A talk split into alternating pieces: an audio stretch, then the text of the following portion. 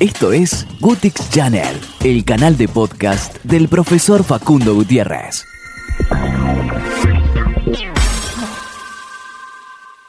Perfecto, entonces, y para poder sumar más, sobre, eh, más información sobre este tema, tenemos a un especialista, a alguien que se dedica a estas cosas, ¿no? Y justamente es el licenciado Luis Otazu, que desde Córdoba eh, se brindó amablemente a explicarnos un poquito más. ¿Qué tal, licenciado? ¿Cómo le va a usted? ¿Todo bien usted?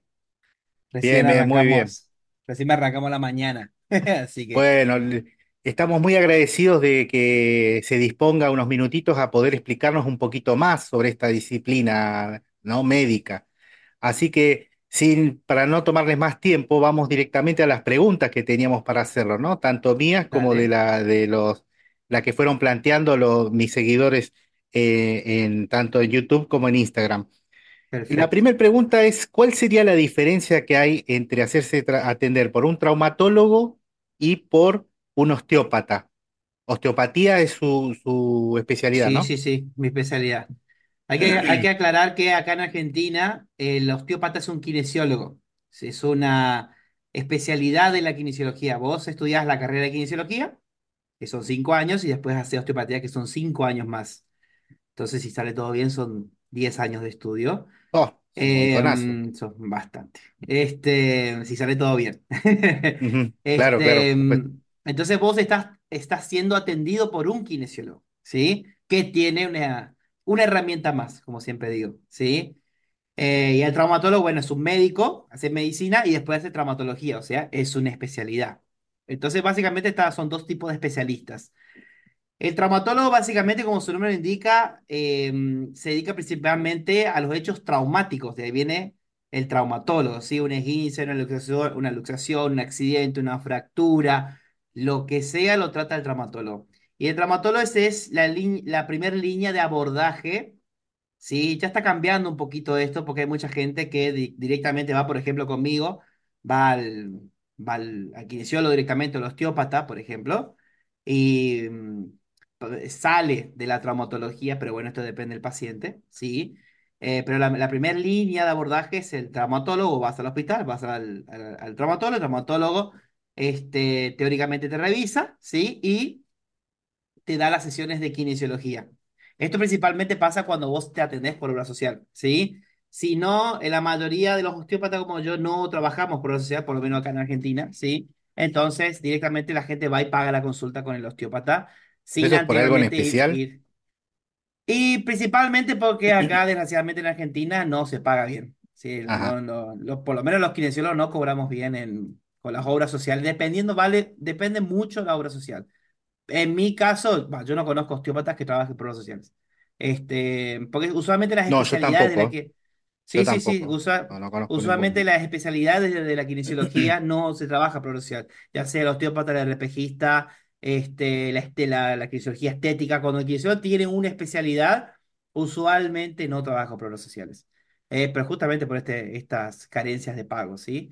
Em, entonces, em, el traumatólogo hace su, su trabajo, sí, que te puede sacar una imagen o te puede derivar este, a una imagen, etcétera, etcétera. Te puede dar el sello para que vos, por la obra social, vayas a, hacer las sesiones de kinesiología correspondientes, ¿sí? Este, y eso sería el rol, ¿sí? Del, del traumatólogo, ¿sí? Hacer lo que tiene que hacer con si hay que operar, no hay que operar, dependiendo de la persona, y listo. El osteópata tiene otras herramientas, es un abordaje no quirúrgico, no invasivo, ¿sí? Que la osteopatía estaría dentro de lo que sería lo que se considera hoy en día la terapia manual, ¿sí? Es la terapia con las manos, ¿está? Eh, la osteopatía se confunde mucho con la quiropraxia, ¿sí? Se confunde mucho porque la gente piensa que es lo mismo. Eh, la quiropraxia es otra especialidad de la, de la kinesiología. O sea, sos kinesiólogo, en Argentina es así. Sos kinesiólogo, después sos quiropráctico. En otros países directamente van y estudian quiropraxia, por ejemplo, ¿sí? Acá, por suerte, por ley, el quiropráctico, el osteópata, tiene que ser kinesiólogo, ¿sí? Para que él lo aborde legalmente hablando, ¿sí? que obviamente no está más de decir que hay cursitos de quiropraxia, sí, que gente que no es kinesióloga va directamente a decir, pero bueno, eso ya no es legal, sí, ya eso es intrusismo. Este, entonces, la quiropraxia usualmente usa una terapia manual que se, que se denomina eh, maniobras de tras, que es la famosa, entre comillas, acomodada de hueso, que la gente dice, ¿viste? Voy voy a que me acomode los huesos. Sí, sí, sí. Este, entonces se llama maniobra de tras, ¿sí? O maniobras, maniobras de alta velocidad y corta amplitud, se denomina, ¿sí? Es una de las técnicas que usa el kinesiólogo y el quiropráctico se encarga pura y exclusivamente de eso en la columna, nada más. Entonces vos vas, este, te haces, haces manipular y listo. El osteópata hace eso, yo también hago eso, hago las maniobras detrás, el famoso acomodar los huesos, pero también tengo otras, otras herramientas. Herramientas de movilización articular, de cualquier articulación que vos te puedas imaginar, muñeca, codo, hombro, rodilla, tobillo, cadera, eh, lumbar, todo, lo que vos quieras.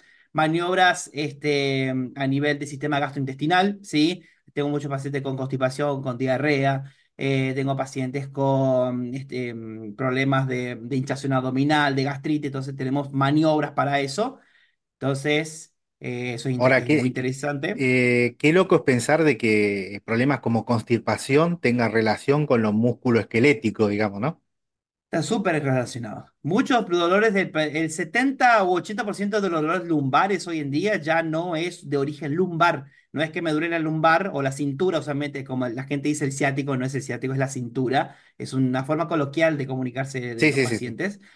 Em, no te duele eh, porque el problema está en la lumbar y- o en la cintura, ¿sí? Sino que muchos de los problemas vienen del problema gastrointestinal porque el sistema gastrointestinal en su totalidad tiene conexiones nerviosas con la columna, ¿sí? Entonces, sí, el, sí, básicamente, si el sistema gastrointestinal se inflama, la, la, la la que repercute o la que paga la factura es la columna. Entonces, mucha gente, por ejemplo, tiene dolor lumbar y eso, se va, se hace masaje, qué sé yo, qué sé cuánto, la lumbar, lumbar, lumbar, o si no, la cintura, que esto, que aquello, y no se va, no se va, no se va, y Claro, pues no ataca las causas. no, no ataca la causa, o sea, eh, sino la consecuencia, como si. Entonces, la Claro. osteopatía busca eso.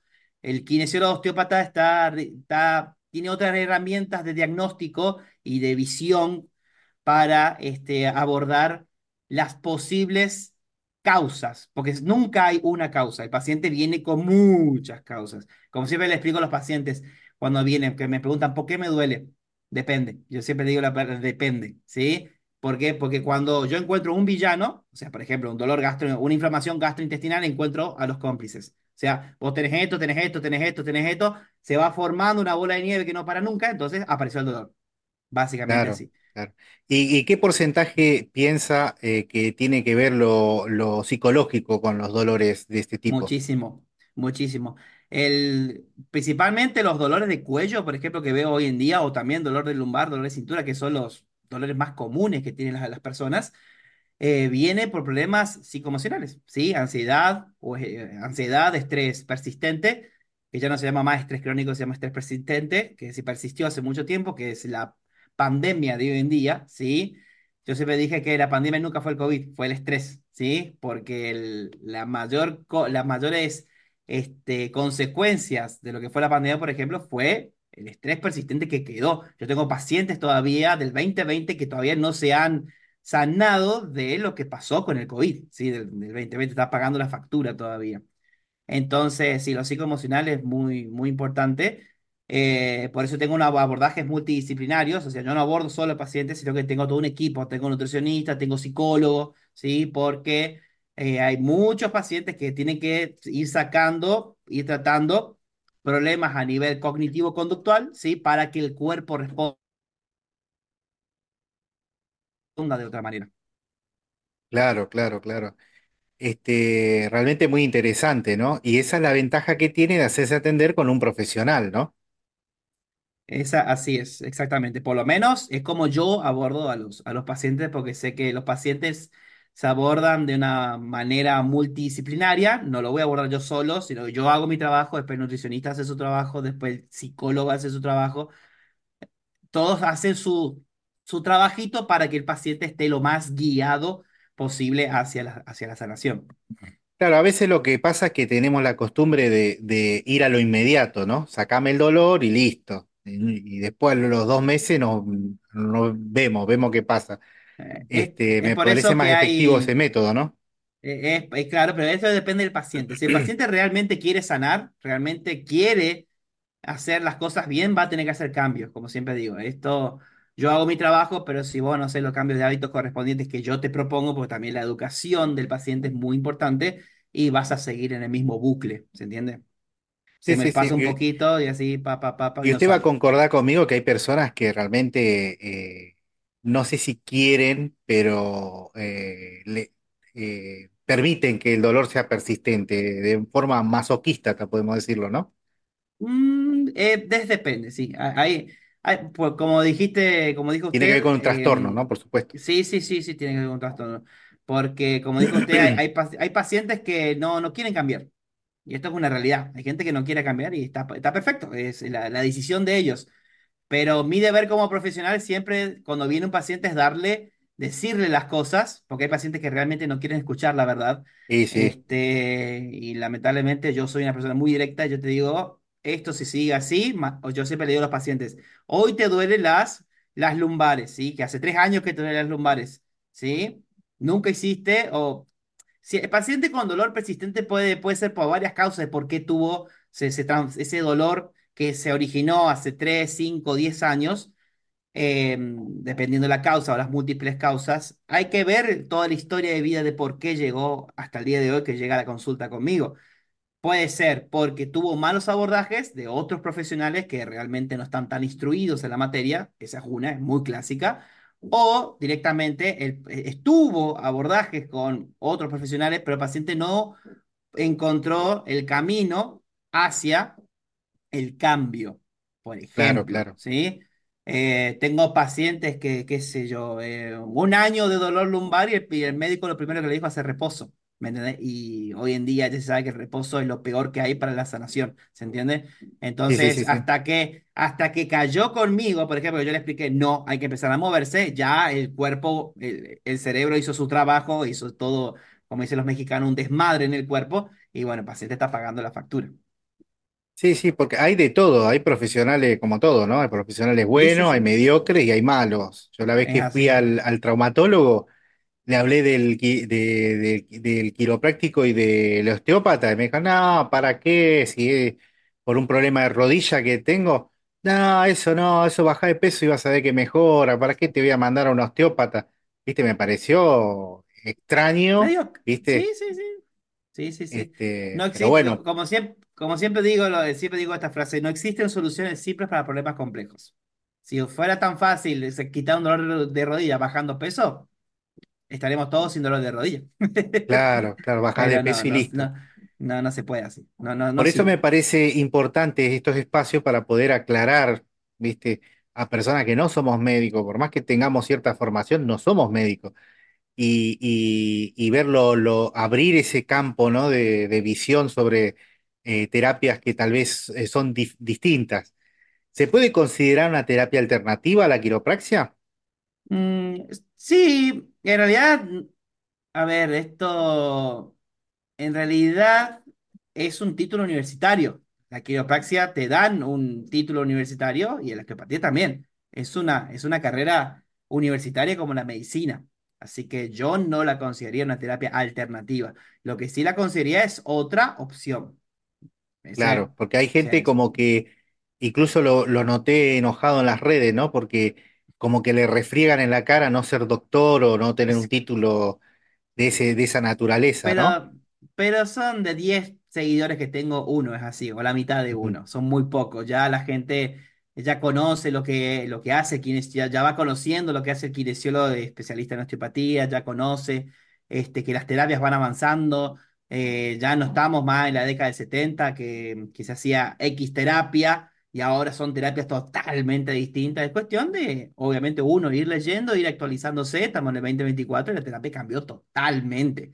Totalmente. Antes se creía, por ejemplo, como decíamos, que el dolor lumbar era solamente lumbar y listo. Hoy se sabe que un dolor lumbar puede venir por un problema psicoemocional, por ejemplo. Entonces, todo Claro, avanza, claro, todo cambia. claro. Este, y bueno, en internet hay imágenes, por ejemplo, de, de supuestos sanadores de columna, no le quiero decir ni siquiera ni quiropráctico de nada, que con una madera le pegan en la... Sí, sí, sí. Digo, Bueno, esto es una eh, medieval, es que claro, eso es medieval. Eso es literalmente medieval. Por eso hay que, hay que controlar y ver eh, qué.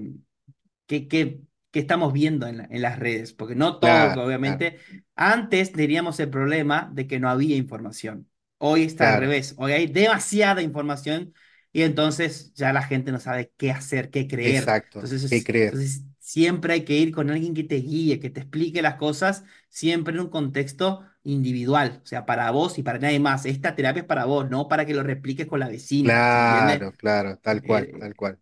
Eso va en lineamiento con los últimos eh, consejos que ha dado la Organización Panamericana de la Salud, ¿viste?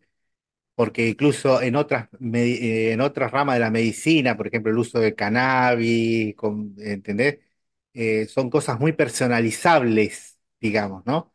Es así, es Este, así. pero bueno, Pero bueno, te- ese, estamos en una cultura, eh, dice- yo tengo pacientes de todos lados, porque atiendo online también. Es la, Latinoamérica es así. Eh, estamos en una ajá, cultura de que el, la, la persona busca eh, distintas opiniones, pero no de profesionales. Primero va a claro. buscar opinión con la vecina, con el amigo, que che, me duele, ¿qué hago? Es decir, eh, y el O dolor. TikTok, ¿no? Eso más, más grave Eso, todavía. TikTok y YouTube, bueno, esa, esa es, es la medicina de hoy en día em, más común. Entonces va buscando opinión. A medida que va buscando y viendo qué onda, qué hacer, como hay tanta información, no sabe qué hacer, obviamente, porque no tiene la guía de qué hacer, el dolor arrancó, empezó a buscar, pero a medida que va pasando los días, como no se está tratando, empezó a empeorar. Y ahí el dolor se va haciendo más persistente. El dolor agudo que tuviste se empieza a hacer persistente y como no se, no se está abordando como corresponde, vas a empezar a pagar cada vez más la factura ta- más tarde, ¿me entendés? Porque tu Y sí, cerebro sí, hace, hace todo un cambio neurológico en comparación al dolor agudo, al dolor persistente. Son personas, el dolor agudo es una cosa, el dolor persistente es otra, cosa totalmente distinta. Y mucha gente, desgraciadamente, con dolor persistente hace meses y años, sigue siendo abordado como un dolor agudo, con frío, con calor, con masaje, con agujas, con y ya la gente ya claro. conoce eso, ¿me entendés? Y, y, y obviamente va el profesional y dices, no, no se me pasa, no se ¿Por qué no se te pasa? Porque tenés un dolor persistente. Ya es algo totalmente distinto, ¿se entiende? Exacto. ¿Y cuál fue el caso más grave que le tocó atender? Ah, ese no ¿Qué, me acuerdo. qué fue lo más grave que dijo, acá estoy complicado? A ver, no sé si habría un caso, gra- no, no tuve un... eh, tengo muchos pacientes, por ejemplo, no sé si sería grave, así, en- por lo menos en mi área no, no la vi mucho, pero tengo muchos pacientes con insomnio. Y t- Ujú, tenía una paciente que no, que no dormía, este, no, no había forma de que, de que se le corrija la higiene del sueño, pues porque la gente, se- la gente sepa, el, un mal dormir es más probable que tengas, desarrolles de dolor persistente acá a unos meses o años si dormís mal, ¿sí? Eh, hoy en día la, la gente no duerme. Cada generación que va pasando su generación dormía una cantidad de horas. Los millennials como yo dormí una cantidad de horas el centennial de ahora, del 2000 para adelante, duerme cada vez menos. Entonces, las generaciones que van pasando van durmiendo menos y eso es lo que genera, va, va- vamos a padecer una sociedad que, que tiene muchísimo más dolor del tipo persistente, sí, que antes claro. llamado crónico. ¿Usted qué edad Y tiene? yo 29, Ah, joven, joven, sí, sí, sí. no, 29, sí. Sí, sí, sí. Claro, sí, es verdad. Las generaciones van dormi- durmiendo cada vez menos, ¿no? Ujú, Este, bueno, algo de Sí, eso sí, tendrá sí. que ver la tecnología, ¿no?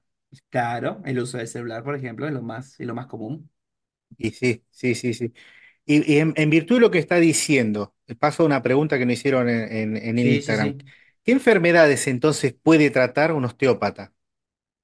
Cualquier dolor musculoesquelético, ya sea cuello, dorsales, lumbares, cualquier dolor de extremidades, Ujú, la extremidad superior, dos dedos, la muñeca, el codo, el hombro, lo que sea, miembros inferiores, los dedos del pie, el tobillo, la rodilla, la cadera, este, todo problemas tipo cefalea, migrañas, cefaleas y migrañas, de- o sea, cefaleas de todo tipo, o sea, dolor de cabeza de todo tipo. Eh, hay algunos osteópatas que hacen sistema vestibular, o sea, como yo, por ejemplo, tuve la formación, que, que sería la parte de la pérdida de, de los mareos, o sea, pérdida del equilibrio de los mareos también. Este, también todo lo que sea la parte de bruxismo, apretar los dientes, ¿sí? Rechinar los dientes a la noche o de día, diurno o nocturno. Eh, la parte de sistema ¿Eso tiene tratamiento también? Sí, sí. Ah, porque Todos mis generalmente te dan usan. un protector dentario y No, chau. eso, el, el- el- la placa de relajación lo único que hace es que no te rompas los dientes en la noche. Nada Ujú. más.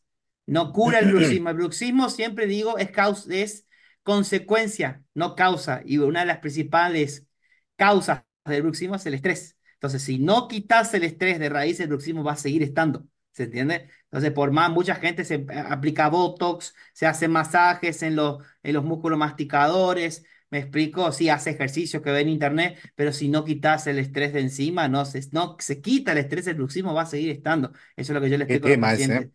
Oh, eh, hoy en día mi tratamiento se va, se basa en el estrés. O sea, es quitar el estrés de la gente.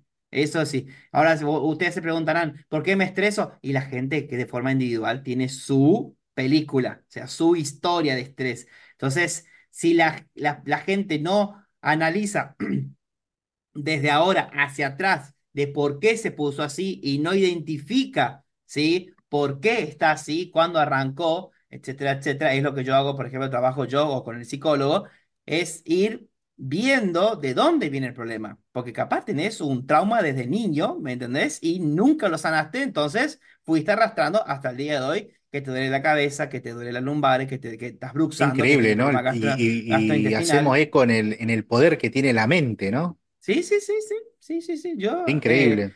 hay una, hay, hay una, una terapia, o sea, el psicólogo, o yo que tengo estas, esta, porque yo hice otros cursos aparte de, de osteopatía, eh, hay mucha modulación de dolor acá arriba, o sea, que se llama vía top-down, o sea, desde, desde arriba desciende hacia abajo todas las modulaciones que haces dentro de la terapia, que lo puedes hacer con terapia manual, con manos, o directamente con el speech, o sea, lo que sea la educación, ¿sí? Si el paciente entiende por qué se puso, está así el día de hoy, el tratamiento es mucho más fácil porque el paciente lo entendió. Pero el principal enemigo del paciente es la incertidumbre, es no saber qué tiene. O que, eh, con tan- como volvemos a lo mismo, con tanta información que hay hoy en día, el paciente busca por todos lados, ah, yo tengo esto, tengo esto, tengo esto, tengo esto, empieza a ser una especie de paciente hipocondriaco, entonces genera más incertidumbre y la incertidumbre genera más dolor. Entonces, la guía del tratamiento, ¿sí? Es fundamental. O sea, vos, vos tenés que hacer esto, tenés que hacer esto, tenés que hacer esto, y de a poquito vamos a ir, ¿sí? Como siempre digo, baby steps, pas- pasitos de bebé, ir de a poquito, ir sacando eso. Pero es un tratamiento largo, pero anda muy bien, anda muy bien. Pasa que mucha gente, eh, como, como hablamos, no tiene paciencia, quiere todo claro, ya. exactamente, Y, y- y exactamente, ahí está más complicado, no se puede, no no se puede hacer exactamente. Y alguna otra pregunta que me hicieron por Instagram dice, una vez lograda la corrección de la lesión, de una lesión, ¿la Sí. solución puede ser definitiva con las terapias de, del osteopatía? Si, si vos haces el cambio de tarea, si haces la tarea y haces el cambio de hábito, sí, es definitivo. Si Mirá, yo, que si vos, este, yo, vos venís, por eso la terapia con el osteópata sigue siendo una terapia, ¿sí? A, la- a corto plazo. O sea, cualquier, cualquier terapia con un profesional es a corto plazo. ¿Por qué? Porque en el momento vos venís, yo te doy las indicaciones, obviamente te doy, herrami- eh, te, te hago la terapia para aliviar el dolor, ¿sí? Pero si no haces la corrección de cosas que indica el profesional, el dolor vuelve. ¿Me explico? Por eso tenemos tanta, tantas personas con dolor recidivante. ¿Qué significa recidivante? Que vuelve, que vuelve, que vuelve. No, que fui así, estuve bien una semana, después volvió. No, que fui así, estuve bien después volvió. Y claro, vos volvés a las consultas y si el profesional tiene ganas de explicarte las cosas, porque que- por eso hay que hay un profesional que te explique las cosas, este, y vos ves así, che, hiciste lo, qué sé yo, los ejercicios, hiciste, qué sé yo, las respiraciones que te di para, para una, de las- una de las técnicas para el estrés son las respiraciones. No, no las hice. Yo más no puedo claro, hacer. claro, Me, claro. me- me No, explico. no, Sí o sí, sí, sí, sí, sí, tal para que cual. el, tra- para que el tratamiento sea efectivo, la persona, uno, tiene que identificar por qué se puso así, principalmente con el dolor persistente, y dos, hacer la tarea. Sí o sí. Exacto, quedó Sí, claro. Otra pregunta es, ¿es cierto que en, en el lugar donde se produjo una fractura es probable desarrollar artrosis o osteopor- osteoporosis? No sé si es para vos la... Eh, eh, sí, sí, sí, no, yo la- Sí. eh, no, no, sí, la, la una vez que se, se produce una fractura, pasan dos meses, un mes y medio, dos meses, depende de la persona, y el, el hueso consolida, ya está. Ahora, eh, hay algo que se denomina la pseudoartrosis. Una falsa pseudo es falso. Falso, una falsa articulación. Artrosis viene de artro, de articulación. Entonces, una falsa en el lugar donde vos, si tu hueso es así, te fracturas acá, si esto no consolida bien por X razón, hay muchas causas, ahí sí se puede formar una, una nueva articulación, entre comillas. De ahí viene la. Obviamente, no toda la gente la genera. La mayoría de la gente fractura, yeso, ¿sí? Pasa, eh, pasa, o sí, eso eh, se consolida, suelda, como dijo usted, este, sí. pasa, pasa un mes y medio, dos meses y listo, ya está. No, no hay, Ah, no hay problema perfecto, con eso. perfecto. Tiene que ver a veces con el imaginario popular, ¿vio? Que a veces se Ese, dice que se dice. eh, eh, las ¿Y, creencias, como siempre y digo, qué las sería un creencias. esguince? Un esguince es la ruptura de los ligamentos. El Ah, esguince es cuando vos vas. El esguince más clásico es de- el de tobillo. Le sigue el de rodilla. Esos son los más clásicos. Vas así caminando, una, pisas una baldosa floja, muy, muy común. track, el, el- el pie está así, hace esto. ¿Sí? Se sí, va sí, hacia, sí. hacia la planta del pie, se va hacia adentro. El esguince es, es- entonces, por esa, ese mecanismo. Nosotros tenemos unos tejidos que unen hueso con hueso que se llaman ligamentos. ¿tá? Los ligamentos se rompen, ¿sí? Y ahí se genera la hinchazón, inflamación, todo, toda la cadena de, in- de inflamación y este, el, tobillo, en este caso, por ejemplo, el tobillo se inflama. Y si existe un una, una ruptura de músculo, ¿cómo se llama? Desgarro. Ajá, El esguince, el esguince es un desgarro de ligamentos, pero se, Ajá, pero se considera esguince. Cuando una claro. persona dice desgarro, Habla del desgarro es músculo. principalmente porque en realidad se llama desgarro muscular, Claro, ¿me claro. entendés? El esguince sería un desgarro ligamentario, eso sería. Pero el músculo y el ligamento son dos tejidos totalmente distintos. Pero trabajan en mancomunidad, Obvio, digamos, los dos. obvio, todo el cuerpo está conectado y va en comunidad. Pasa que el cuerpo humano se estudia por partes. Estudias hueso por un lado, músculo por un lado, el ligamento por un lado, eh, sistema digestivo por un lado, el corazón, pulmón por un lado. Pero después el profesional tiene que hacer esto. Claro, unir, unir, unir los conceptos, unir unir todo la... e Claro, todo, porque somos una unidad, ¿sí? Justamente eso es lo que estudia la osteopatía, la unidad del cuerpo humano. Nosotros, por eso, mucha gente viene, qué sé yo, con un dolor de pie y yo te ter- terminé tratando la cadera, ¿me entendés? ¿Por qué? Porque está claro, todo conectado, por ejemplo, digo, claro, digo claro, ejemplo. claro, claro, claro. Sí, sí, tal cual, tal cual. ¿Y, y qué se sabe el dicho popular de que es necesario consumir lácteos para tener huesos saludables? Otra pregunta. Eh, ¿Es tan así? Eso, eh, eso depende. Eso depende. El, el- los lácteos tienen este, calcio, y, pero no solamente los lácteos pueden tener calcio. Hay otras fuentes de calcio para consumir para tener los, los huesos fuertes. De igual manera, lo que más fortalece el hueso es el ejercicio y la exposición solar. La gente cada vez está más encerrada, hace más trabajo home office, entonces va, va a padecer de acá a unos años osteopenia y osteoporosis. ¿Qué diferencia entre las dos? Osteopenia es el estadio anterior a la osteoporosis. Osteo de hueso, peña, falta, falta de hueso, de ahí viene la palabra. Osteoporosis, osteohueso, porosis, poros en el hueso. Hace esto. En vez de tener un lindo huesito todo unido, tenés cavernas. Se ve, se ve en una, este, densitometría, ¿sí? Entonces el ejercicio, la exposición solar y una buena, una buena ingesta, ¿sí? De calcio, por ejemplo, entre otros Claro, eh, iones, porque eso mismo le pasa a los astronautas, como no tienen ejercicio, claro, se quedan totalmente sin calcio los huesos. justamente, no, todo el cuerpo no responde por ausencia de la gravedad. La gravedad Claro, nos tira hacia abajo constantemente y el hueso, por gravedad, hace, las células van sensando los estímulos que, de peso, básicamente, entonces el hueso claro, se desarrolla de esa manera. Por exacto, eso uno de los tratamientos de la fractura, una vez sacado el yeso, es el ejercicio. Porque si no haces ejercicio, no haces ejercicio de fuerza, vas a tener chances de fracturarte nuevo. exactamente, ¿no? Después hay cuestiones graves como la espondiololistesis, ¿sí? Espondilolistesis, sí, sí, espondilolistesis, sí. ¿tienen tratamiento o solución de Sí, manos de la sí, osteopatía? hay que ver, eso, esto es lo que hablo con todos los pacientes. Eh, hay que ver si realmente lo que tenés, lo que te sacaron en una placa, en una imagen, es la causa de dolor. Porque el médico, ahí va, ahí va el tema del traumatólogo. El traumatólogo vas a la consulta, la mayoría de los traumatólogos literalmente o lamentablemente no te hacen una correcta clínica, una correcta evaluación y directamente te, vas, te hacen una placa. ¿Me entendés? Te hacen una placa, una imagen o una resonancia, ¿sí?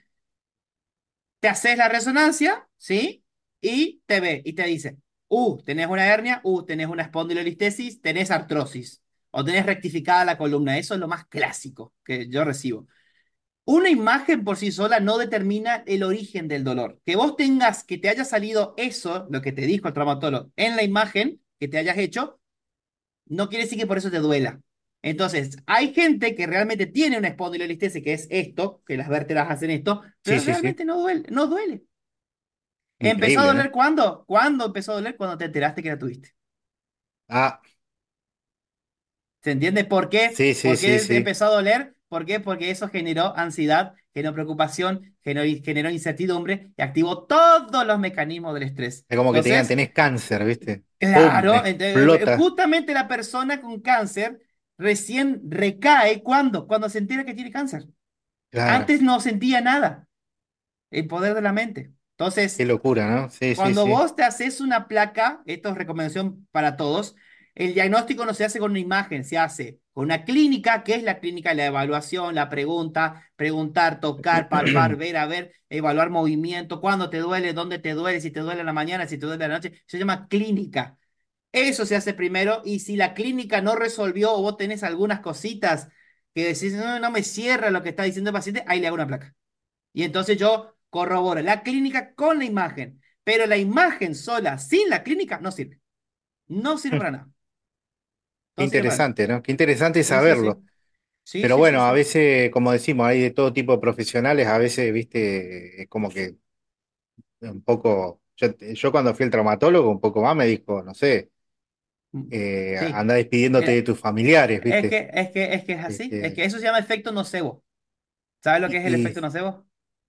¿es algo parecido al placebo o lo contrario? Es, el place- el- es lo contrario. El placebo, Ajá, yo le digo, a usted le doy una pastillita, esto le va a quitar los dolores. sí, Si usted se lo, si usted se lo cree, le quitó. Y la pastilla tenía azúcar. No tenía sí, nada, no tenía un componente pa. El nocebo es lo contrario. Uh, tenés una columna de, un, de una señora de 80 años, no te vayas a mover. Sí, si te moves te vas a fracturar. Eso es O nocebo. O sea, natación. O natación. Si no haces, si, levantás pesa y no haces natación, te vas a, te vas a, te vas a lastimar la columna. ¿Se es, entiende? es, es Eso es el así. nocebo. Ese es el nocebo. Bueno, creo que quedó bastante claro, ¿no? Lo- los conceptos básicos de la osteopatía. No sé si tiene alguna, alguna red social, si quiere pasar su Instagram o su, o le- sí, su eh, el teléfono, no Instagram sé. Es todo. eh, es- el, dentro del Instagram están todos mis contactos si me quieren contactar. Ujú, Hago Perfecto. consulta presencial y online, ¿sí? Ujú, Muy Aunque no lo crean, la kinesiología hoy en día se hace también online, anda muy bien. No es necesario que te toquen para que sanes. El Mirá, tocar es una es herramienta, pero eh, tocar es una herramienta, pero la, la herramienta más importante de todas son dos: el movimiento y la educación. Si vos no entendés por qué te duele, te va a seguir doliendo. Y dos, si no te moves, te va a seguir doliendo. Entonces, por más que yo te toque, te va a seguir doliendo, ¿se entiende? Entonces, tengo Claro, muchos claro, claro. pacientes online que empiezan a confiar en el movimiento de nuevo después de la, la cantidad de cosas que le dijo el traumatólogo. Sí, sí, sí, Este, sí. entonces, andan muy bien, ¿sí? Entonces, LIC de licenciado, lsi.otazu, Perfecto, O-T-A-Z-U, sí, sí, ahora va a aparecer en, en el graph. Sí, sí, sí, Le agradecemos muchísimo, licenciado, el haberse tomado estos minutos para explicarnos. No es solamente explicarme a mí, sino a, a un conjunto de personas que, bueno, incluso eh, más allá en el tiempo puedan llegar a beneficiarse, ¿no? De saber un poquito más sobre, sobre esta ciencia tan interesante y que evidentemente a usted lo apasiona. Me encanta. La kinesiología en sí me encanta, no es osteopatía, es la kinesiología. Claro. Bueno, muchísimas gracias, licenciado. Muchas gracias a usted.